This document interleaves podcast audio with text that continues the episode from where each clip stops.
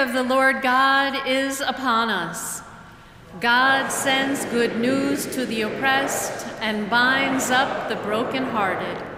Look, the young woman is with child.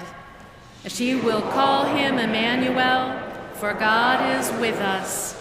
Let us worship God.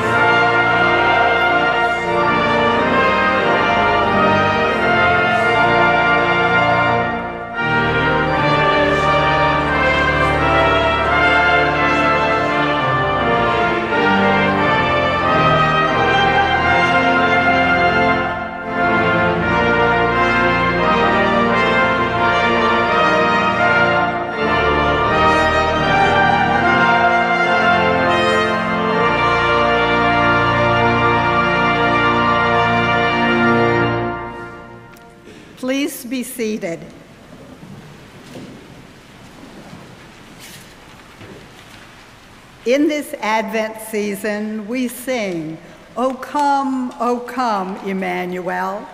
Emmanuel means God is with us.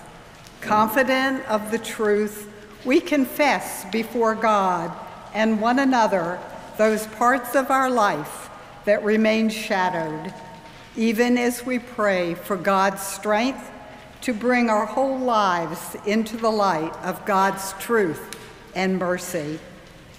Let us pray. God, you have mercifully opened wide the doors to life everlasting. We confess that we are a people of shut doors and high walls. Teach us to rejoice in the wide mercy that breaks down barriers and unlocks doors. In your wisdom, God, you close doors to ways that would do us harm. Teach us to be patient and wait for the wisdom that comes from accepting your timing in our lives. In the name of Jesus, the key of David, we pray, Amen.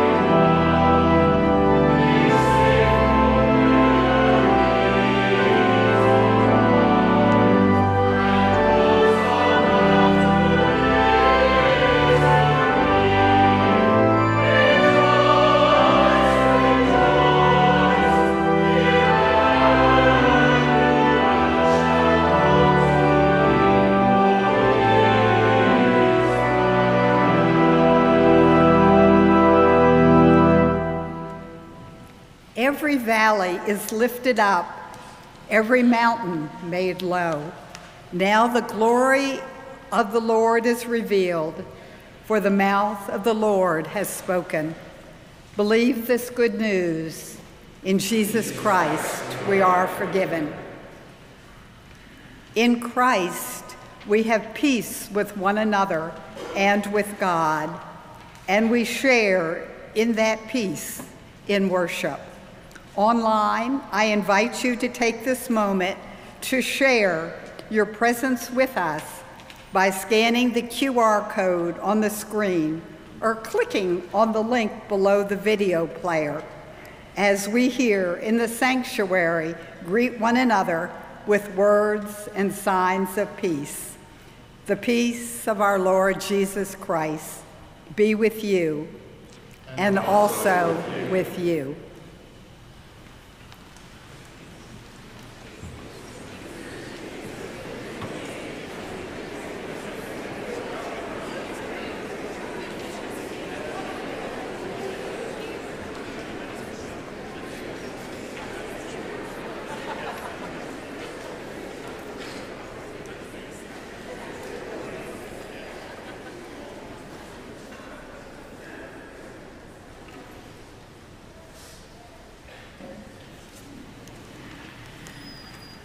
Good morning and welcome to worship here at Fourth Presbyterian Church. From near and far, we gather together in body and in spirit to share the love of Christ and to worship God. We welcome you to this sanctuary and we welcome our online worshipers who are joining us today from Annapolis, Maryland, St. Joseph, Michigan, Tempe, Arizona, and parts in between and beyond. We welcome you all. For those of you here in the sanctuary, I invite you to fill out the information forms that you find in the pads at the end of each row so that we can know that you are here. And for, for those of you worshiping online with us, we'd really love to know where you, from where you are joining us, so please let us know. Everyone is invited to take part in the vibrant life of this congregation, and you can find our invitation to you in pages 7 through 11 of your worship bulletin. I encourage you to take a few minutes today to look through all the many opportunities listed there, and in particular, a wide variety of Advent and Christmas opportunities. This morning's education offering will be a presentation on nativity scenes in the art and faith of the creche, which will be offered on Zoom and in person in Borwell Dining Room at 11 o'clock this morning. Wednesday evening, there will be an in person longest night service for those for whom grief, loss, and loneliness make traditional Christmas celebrations difficult. In the bulletin, you'll also find listing, listings of all of our Christmas Eve and Christmas Day worship opportunities. But one thing in particular I want to lift to your attention is that on Sunday, December 24th, that's Christmas Eve, and again the following Sunday, December 31st, that's New Year's Eve, we will only have one morning service on those Sundays, and it will take place at 10 a.m. here in the service, in the, here in the sanctuary, and also on the live stream. And this morning, you are warmly invited by Women at Fourth to a special coffee hour. Women at Fourth have prepared special homemade cookies and cocoa for you today, so we hope that you'll join us in Anderson Hall for coffee hour through the doors to your left after this service. And now let us join our hearts in prayer. Holy One, giver of life and light, as your word is read and proclaimed, illumine our hearts and minds, that by the power of your Holy Spirit, our lives may reflect your glory. Amen. A reading from the prophet Isaiah. The Spirit of the Lord is upon me, because the Lord has anointed me. God has sent me to bring good news to the oppressed to bind up the brokenhearted, to proclaim liberty to the captives and release to the prisoners, to proclaim the year of the Lord's favor and the day of vengeance of our God, to comfort all who mourn, to provide for those who mourn in Zion, to give them a garland instead of ashes, the oil of gladness instead of mourning, the mantle of praise instead of a faint spirit. They will be called oaks of righteousness, the planting of the Lord, to display God's glory.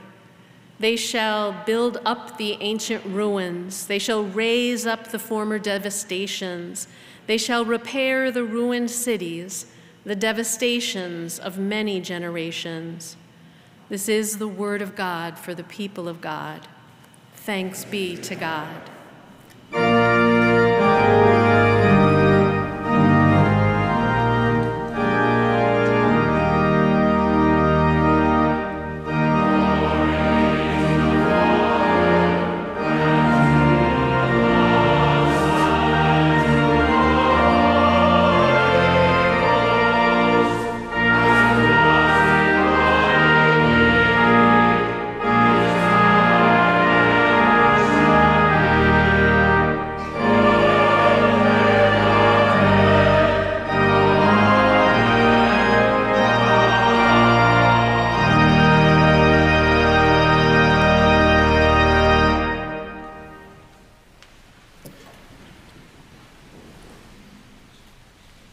Let us hear now our second reading, which comes from the first chapter of Matthew's Gospel. Listen for God's word for us. Now, the birth of Jesus the Messiah took place in this way. When his mother Mary had been engaged to Joseph, but before they lived together, she was found to be pregnant from the Holy Spirit. Her husband Joseph, being a righteous man and unwilling to expose her to public disgrace, planned to divorce her quietly. But just when he had resolved to do this, an angel of the Lord appeared to him in a dream and said, Joseph, son of David, do not be afraid to take Mary as your wife, for the child conceived in her is from the Holy Spirit. She will bear a son, and you are to name him Jesus for he will save his people from their sins. All this took place to fulfill what had been spoken by the Lord through the prophet Look, the virgin shall become pregnant and give birth to a son, and they shall name him Emmanuel, which means God is with us. When Joseph awoke from sleep, he did as the angel of the Lord commanded him. He took her as his wife, but had no marital relations with her until she had given birth to a son, and he named him Jesus. The grass withers and the flower fades, but the word of our God shall stand forever. Amen.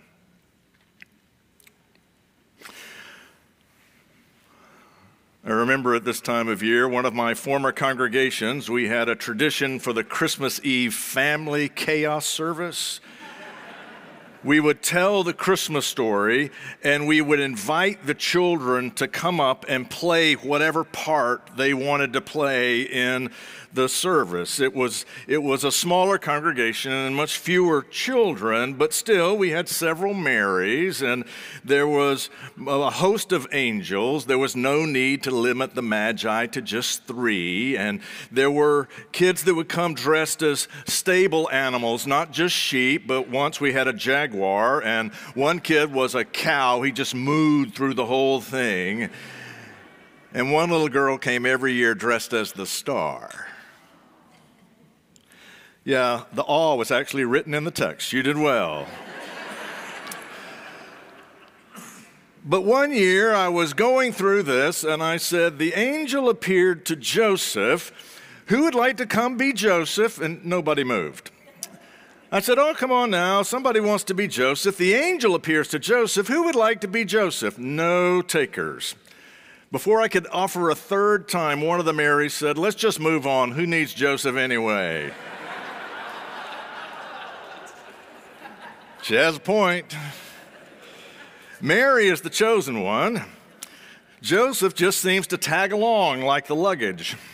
Joseph drops from the pages of Scripture before Jesus is baptized, no longer part of the story. Maybe we should just move on. It's the take of much religious art. Joseph is often, often painted a bit removed, sometimes appearing disinterested, while the world stands in the glow of Mary and her baby. Who needs Joseph? Matthew thinks we do. Matthew thinks we can't get through this story without Joseph. When Matthew looks at Joseph, he sees a righteous man.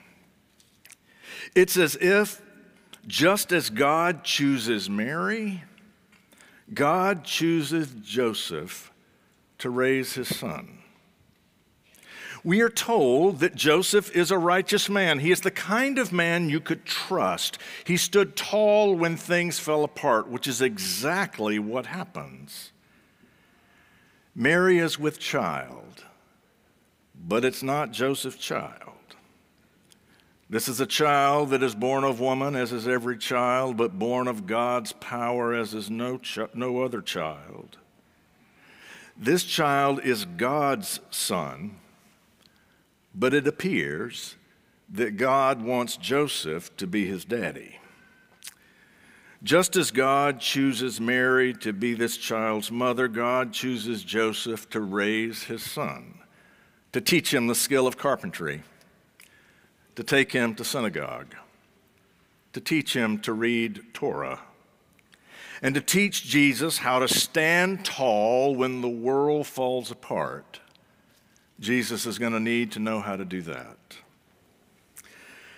But we meet Joseph when he is in a bind. His engagement to Mary is ending. He wants to do the right thing. Knowing how to do the right thing is not always easy. Life is messy. Things are not always clear. Issues are often complex. Often it takes serious thought to discern what is right in any given situation. But Joseph is fortunate because Torah speaks to this exact circumstance. It states in Deuteronomy that a woman who has a child that is not her husband's is not just to be divorced, but she, and she alone, the obvious patriarchy of this command is an important sermon for another day. But she is to be taken to the edge of the village and stoned to death. Torah teaches that the way you deal with unrighteousness is to purge your community from the unrighteousness you purge unrighteousness from your midst. It's never as clear as we think it might be. This is what the book says to do. So it is noteworthy that Joseph just can't do it. He just can't. He knows what Torah says is right, but he can't do it. And if I understand the text, the reason he can't do what is right is because he is righteous. Right and righteousness are not always the same thing. Theologically, righteousness is a relational category. To be righteous is to be in right relationship, right relationship with God, right relationship with your neighbor. Joseph can't follow the rules because he sees that doing so damages his relationships. How can his devotion to God destroy his relationship to Mary? That is the question of righteousness. When my love for God becomes bad news for my neighbor, I have missed something in my love for God. When I was a kid, I needed to have my tonsils removed. To put me to sleep, they didn't give me an IV. Uh, they put a cone over my face that had gas in it. You remember it had gas in it? And I didn't like the smell. And so, in my five year old protest voice, I said, It stinks. The nurse, who had done this before, she said, Well, Tom, just blow it away. That seemed reasonable to me. So, that's the last thing I remember. You see, in my effort to purge myself from this unpleasantness, it was all in me.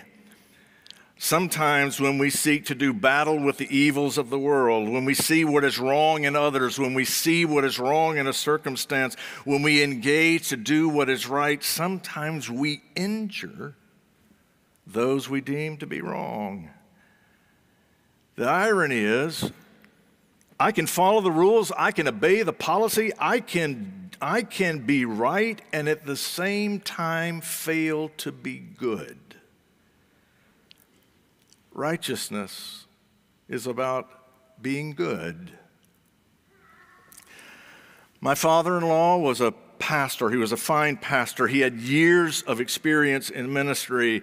And when his daughter married a pastor who had months in experience of ministry, my father in law claimed an opportunity to be a mentor. He found great joy in teaching me the ways of ministry, but there was a problem in this arrangement.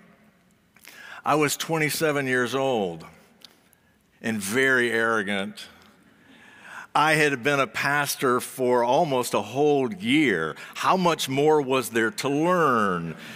I didn't want to be told how to preach a sermon or write a newsletter article or plan a session meeting my lack of enthusiasm for this did not slow his eagerness to guide me, which meant that when my in laws came from out of state and visited, they usually stayed with us long enough to have their mail forwarded. When they came to, when they came to visit, it would result at least in one tense conversation, at least one. There we were, two pastors going at each other about how to be pastors.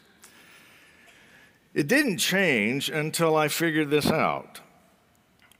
When we were arguing, it didn't really hurt me, and it didn't really hurt him. But it did hurt Carol, my wife, his daughter. There she was watching the two men she loved most in the world go at it each other. I every time thought I was right, and from time to time I may have been. And by the skill of my argument, I thought, I, I thought I was purging myself from foolishness. But I was not good. I failed to pay attention to the negative consequences of my virtue. If love for the good becomes bad news for the neighbor, we have missed something of the good. Joseph was a righteous man. He understood that he understood that being right, that following the rules, that obeying the law was not enough. He was also responsible for the consequences of his faithfulness, the consequences his faithfulness had on others. When issues arise, be they as global as anti racism or Israel Palestine, be they as intimate as navigating family dynamics over the holidays, when issues arise, as people of faith, it is incumbent upon us to do the difficult work to discern what we believe is right. That matters. It is important. It matters what we think, how we speak, where we stand.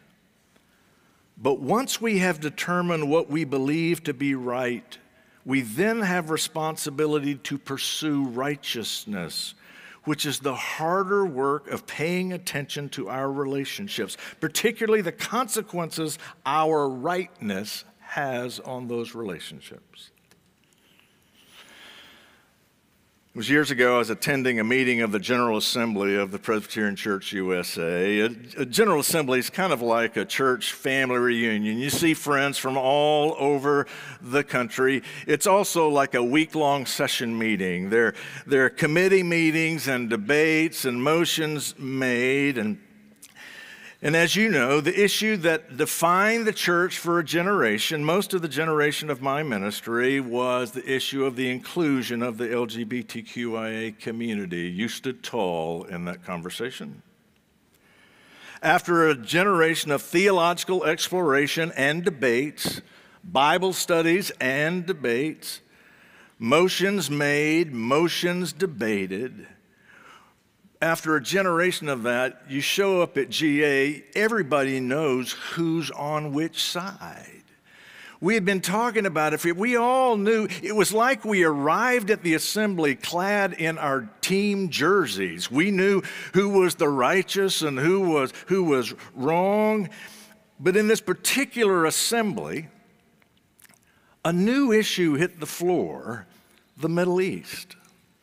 And all of a sudden, it was like the Spirit swept into the Presbyterian Church's locker room and mixed up all the jerseys because all of a sudden, people whom you had known and loved and battled with for a generation were standing at the other microphone. And people who you had just known were crazy for over a decade, they're agreeing with you. And in that moment, I realized in one way that the church had become very much like the world. I realized we'd put all of our energy into being right and very little energy into pursuing righteousness. And we had let the issues determine who our friends were. In these days, I wonder if the greatest gift the church might offer the world is this what would happen if instead of letting the issues determine who our friends are, we let our friendships lead us to navigate the issues? When issues arise, it is incumbent upon us to discern what we believe to be right. That is important work. But then we must pursue righteousness, which is the harder work of holding on to one another. Next Sunday, we will turn to Mary, for the truth of this week cannot be told without her. Joseph, on the other hand, it's possible to tell the story without him, but Matthew refuses to let us, and I'm grateful he would, won't. For perhaps just as much as God chooses Mary, God also chooses Joseph to raise his son. God still needed someone to be Jesus' daddy, to teach him the skill of carpentry, to take him to synagogue, to teach him to read scripture with the eyes of righteousness. And I'm pretty convinced that that old angel is still hanging around, still looking for people to whom God can entrust God's Son who know that it is not enough to be right, we also must pursue righteousness. Pray with me. Gracious God, we believe, help our unbelief. In Christ's name we pray. Amen.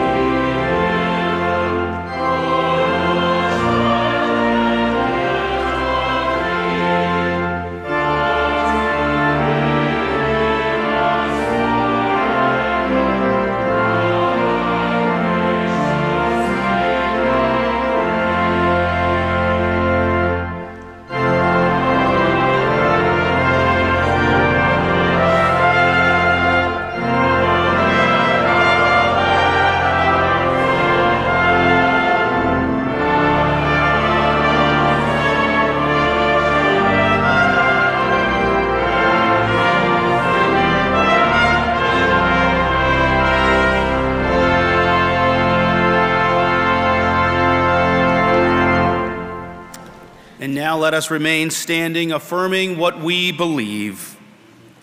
I believe in God the Father Almighty, maker of heaven and earth, and in Jesus Christ, his only Son, our Lord, who was conceived by the Holy Ghost, born of the Virgin Mary, suffered under Pontius Pilate, was crucified, dead, and buried. He descended into hell. The third day he rose again from the dead. He ascended into heaven and sitteth on the right hand of God the Father Almighty. From thence he shall come to judge the quick and the dead. I believe in the Holy Ghost, the holy Catholic Church, the communion of saints, the forgiveness of sins, the resurrection of the body, and the life everlasting. Amen. Please be seated. Before we pray together, I do want to draw your attention to a change in the life of our congregation. The white rose in the chancel is for Karin Dirks, who died on October 25th of this year. As we remember Karin, we give thanks for her life and life eternal in God's everlasting care. This morning, as well, if you have personal prayers of joy or concern that you would like to share today, we invite you to prayer with our deacons in Stone Chapel following worship. Stone Chapel can be found at the doors to the right of the pulpit. And now let us join our hearts and minds together in prayer. Ever watchful God, you are the one who waits upon us and walks with us in all seasons. As the sun's rays grow dimmer and the trees no longer bear their leaves, we sense the shadows of winter closing in on us reminding us of the mysteries and the longing that accompanies the deepest and longest nights. And yet, somehow, your presence never dims, your steadfast love never fails, and though this time of year brings us many emotions, we can count gratitude among them. So we give thanks for all that makes our hearts swell with joy, for the sparkle of holiday lights on streets, candles around tables at homes, for the reminders of what makes this season of Advent and Christmas so full of promise and possibility. We praise the sudden acts of kindness, the spontaneous gestures of generosity, for tables full with food and festive laughter as family and friends gather once more. And beyond each hearth and home, we give thanks for so many who strive in their own, often quiet ways to make this world a more delightful and loving place. We praise those who walk in the ways of justice, even though we haven't got it all figured out just yet.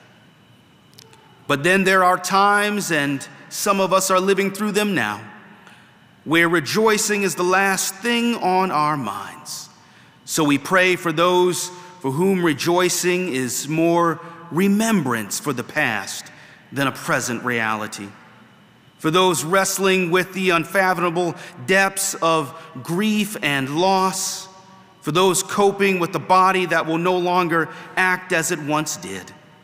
May each of these, your beloved, experience your consolation and healing graces. May they feel the community of love surrounding them with encouragement. When the shadows grow long, may they know they are seen and cherished. We also lift up to your care those for whom rejoicing is a pining for a future not yet arrived. For those seeking a place to call home and dignified work, we ask you to open up paths. for those in lands divided by conflict and those wounded by physical and the emotional toll of violence, we pray your mercy. Be with our siblings in Gaza and the West Bank and Israel. Be with our siblings in Ukraine and Russia. Be with our siblings and church partners in Cuba, wishing for a bridge of peace between our countries. As the fog of war brings tragedy and error, may you give leaders and decision makers clarity, grow their conscience, and put them on the path to peace and justice. Though this world of yours is ever in struggle, Scripture reminds us that you still rejoice, O Lord, with justice done, with kindness extended, with blessing given and grace offered that smooths the jagged edges of this life. So strengthen us that we would be such a people that would please you and cause one another to sing for joy. This we pray in the name of Jesus, who taught us to pray with him. Our Father, who art in heaven, hallowed be thy name. Thy kingdom come, thy will be done on earth as it is in heaven. Give us this day our daily bread, and forgive us our debts, as we forgive our debtors. And lead us not into temptation, but deliver us from evil. For thine is the kingdom, and the power, and the glory forever. Amen. Friends, all that we have comes from the creative and providential love of God. And that same God compels us to use that abundance in service of a world in need. So we invite you this Advent season to join us as we share God's goodness through the ministries of Fourth Church and the programs of Chicago Lights. Your morning offering will now be received.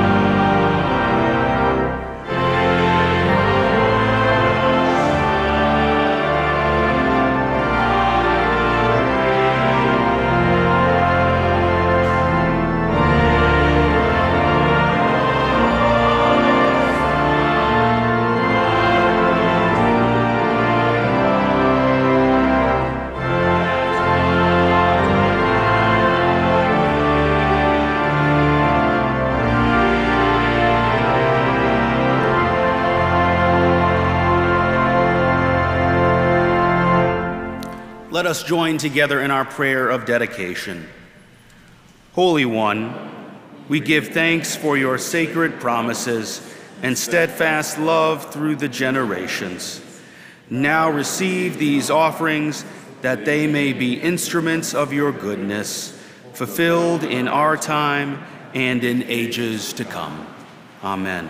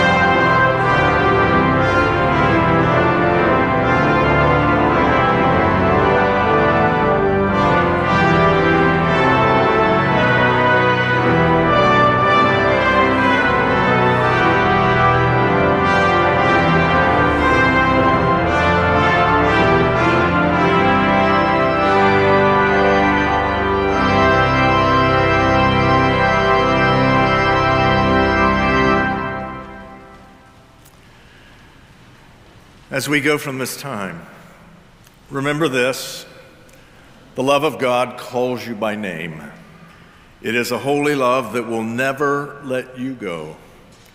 Let that love encourage and instruct and inspire you to do the good that is yours to do, to share the love that is yours to share, and trust that God will use that to lead us to God's promised day.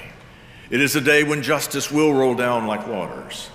It is a day when swords will be beaten into plowshares. It is a day when our children will grow to be neither the destroyers nor the destroyed, and all of God's children will be treated as God's children. We are living toward that day.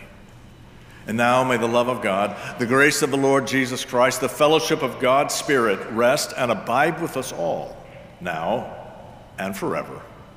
Amen.